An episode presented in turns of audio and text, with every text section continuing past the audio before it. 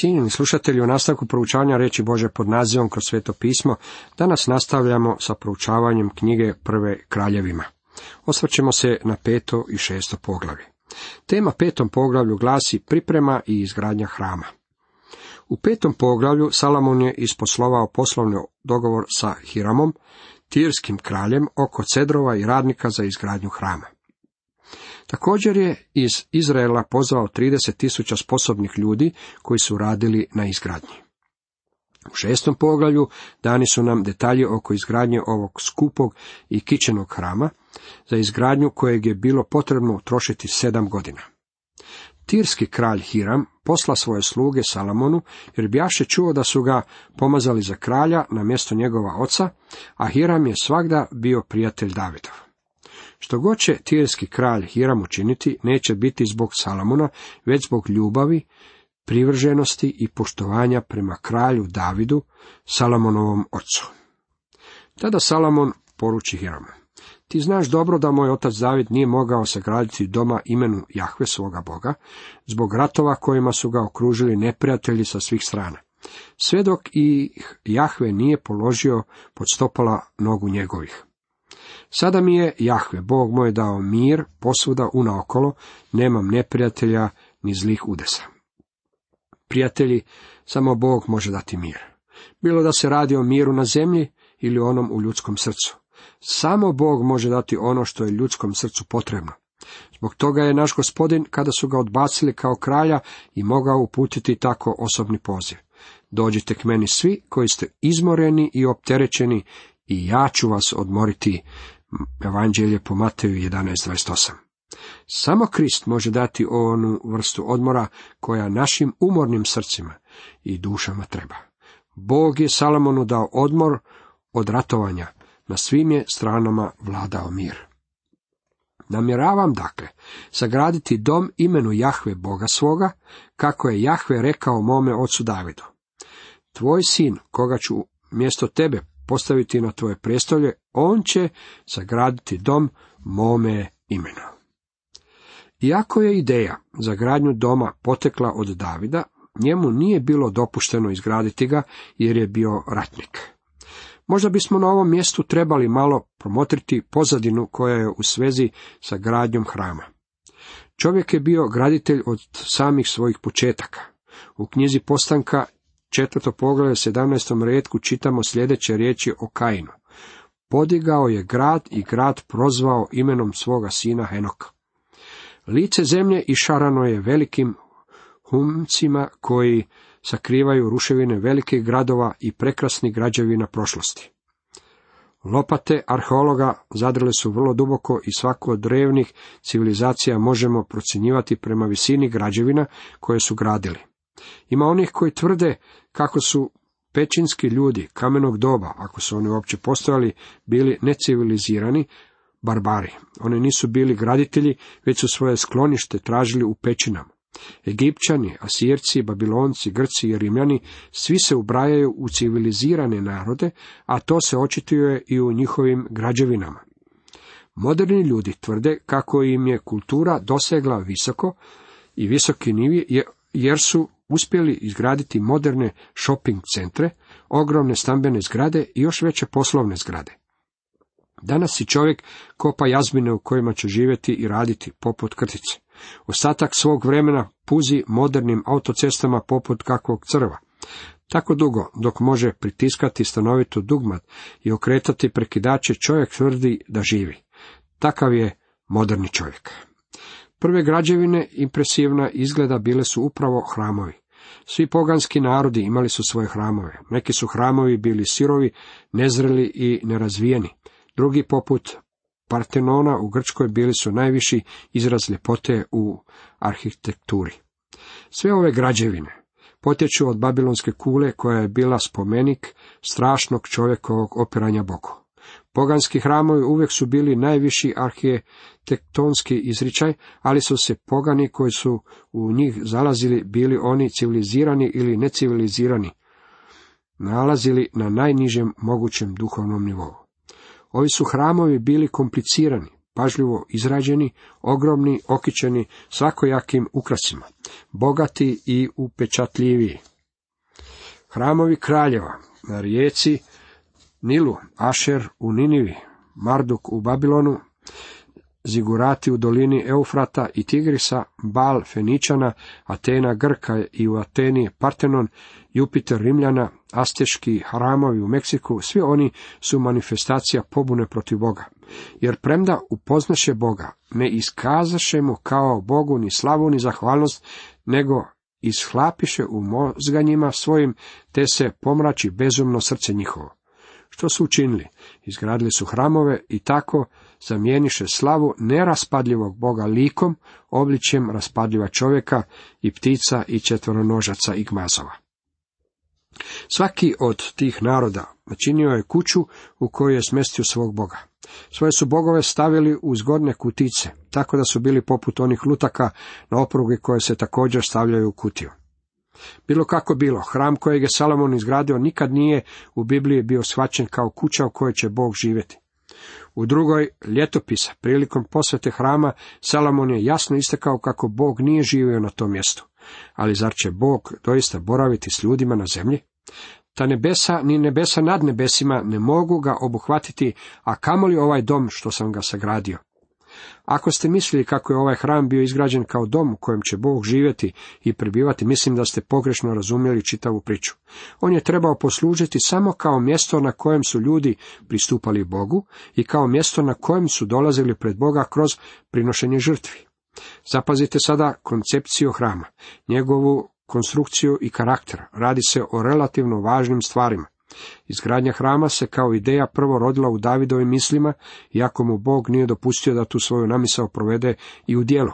U prvoj ljetopisa 28, od 1 do 3, ispriča nam je jedan dio priče. David sakupi u Jeruzalem sve izraelske knezove, plemenske knezove i poglavare od redova koji su služili kralja, tisućnike, stotnike i nadstojnike nad svim imanjem i blagom kraljevim i blagom njegovih sinova, zajedno s dvoranima i junacima i svim hrabrim vojnicima.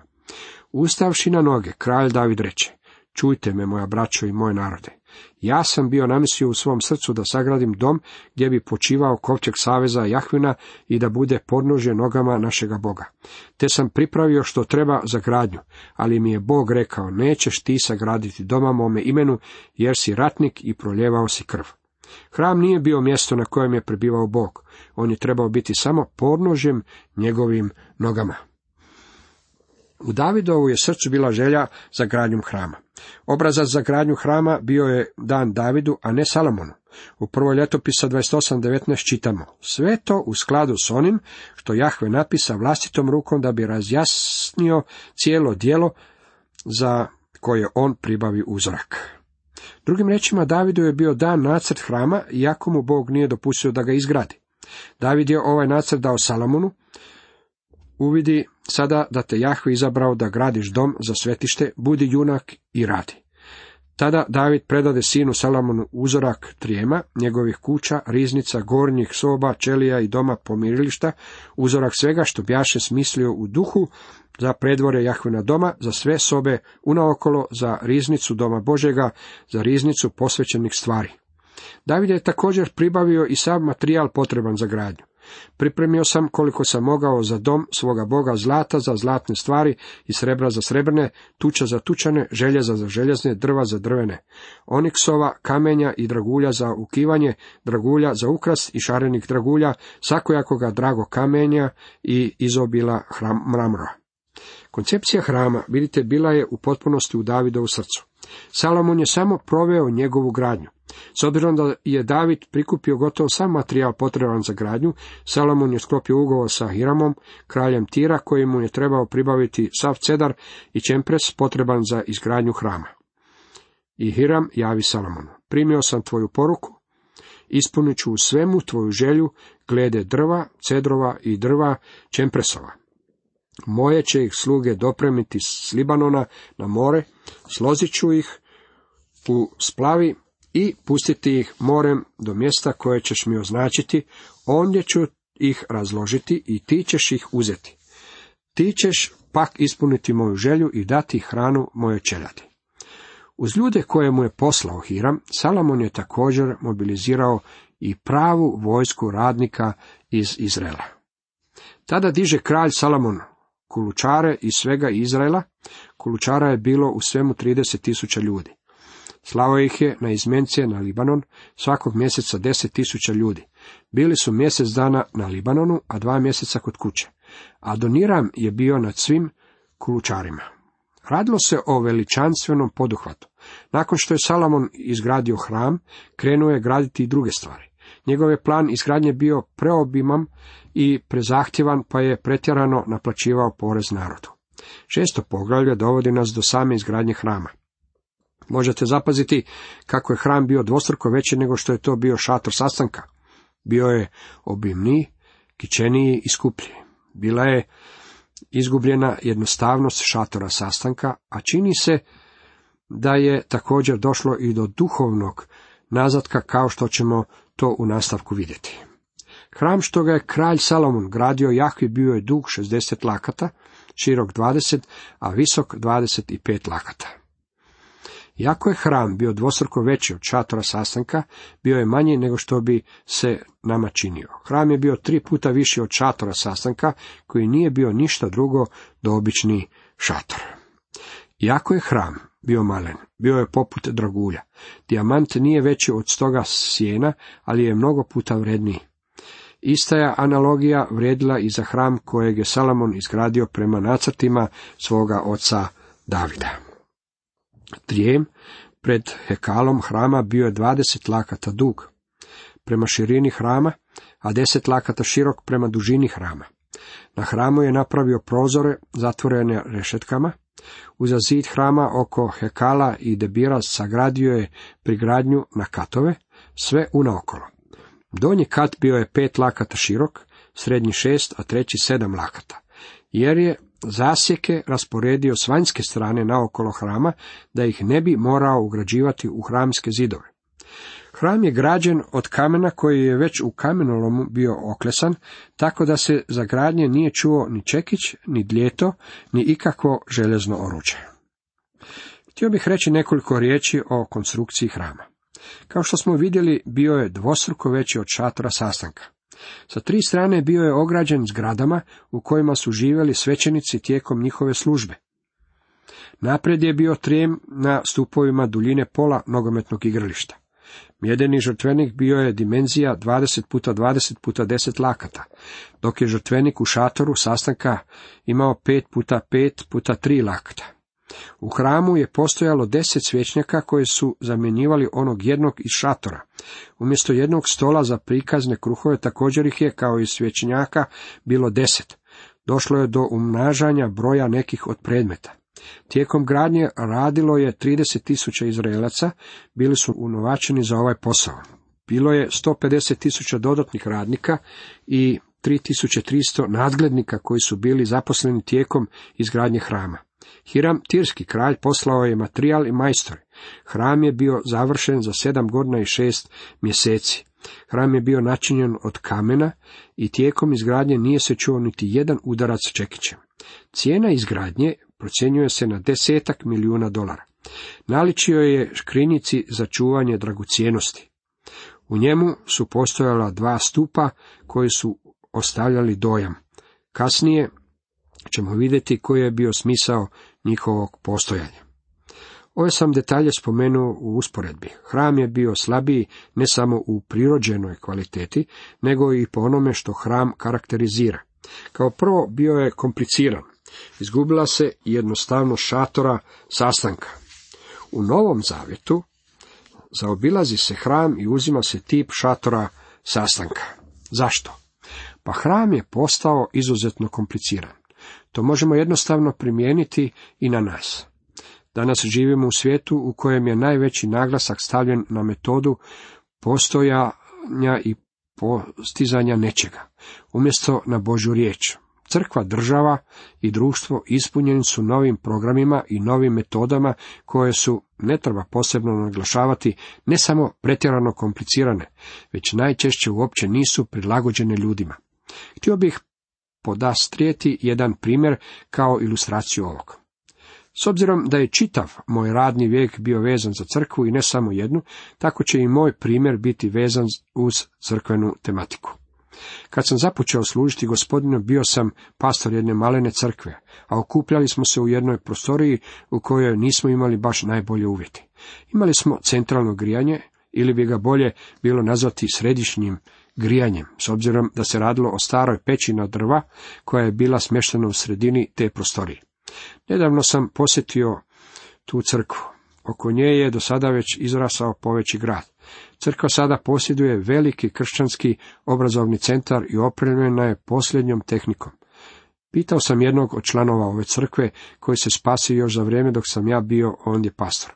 Ima li ljudi koji ovdje još uvijek dolaze gospodinu i prihvaćaju ga kao spasitelja? Tužnim glasom odgovorio mi je, ne, nitko se već dugo vremena nije spasio. U ranije doba, jako je crkva bila siromašna i jednostavna, ljudi su on je nalazili i upoznavali Isusa. Ne dopadaju mi se metode koje se danas upotrebljavaju.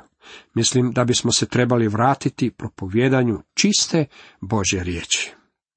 Druga stvar koju bih želio da zapazite je kako je Salamon načinio prozore koji su propuštali malo svjetla. Na šatoru sastanka nije bilo prozora. Salamonovi prozori nisu propuštali previše svjetla, ali su ga malo ipak propuštali. Ljudi više nisu ovisili o božanskom svjetlu kao što je to bio slučaj u šatoru sastanka. Ovisili su samo i isključivo o prirodnom svjetlu koje je dolazilo izvana i svijeta koji ih je okruživao. Treća indikacija slabosti bila je ta što su kerubini bili načinjeni od maslinova drveta. Bili su visoki desetak lakata, vrlo impresivno, međutim nisu više bili načinjeni od čistog zlata. Četvrta stvar je bila ta što je hram bio nakićeniji nego što je to bio šator sastanka i uz njega je bilo vezano mnogo više ceremonije i rituala. Ovaj je hram razorio Nabukodonozor. Hram kojeg je izgradio Zerubabel bio je također uništen i zatim zamijenjen Herodovim hramom u Kristovo vrijeme. Hram je u stvari pokazivao na gospodina Isa Krista. U Ivanovom evanđelju u drugom poglavlju u 19. redku Isus je rekao, razvalite ovaj hram i ja ću ga u tri dana podići.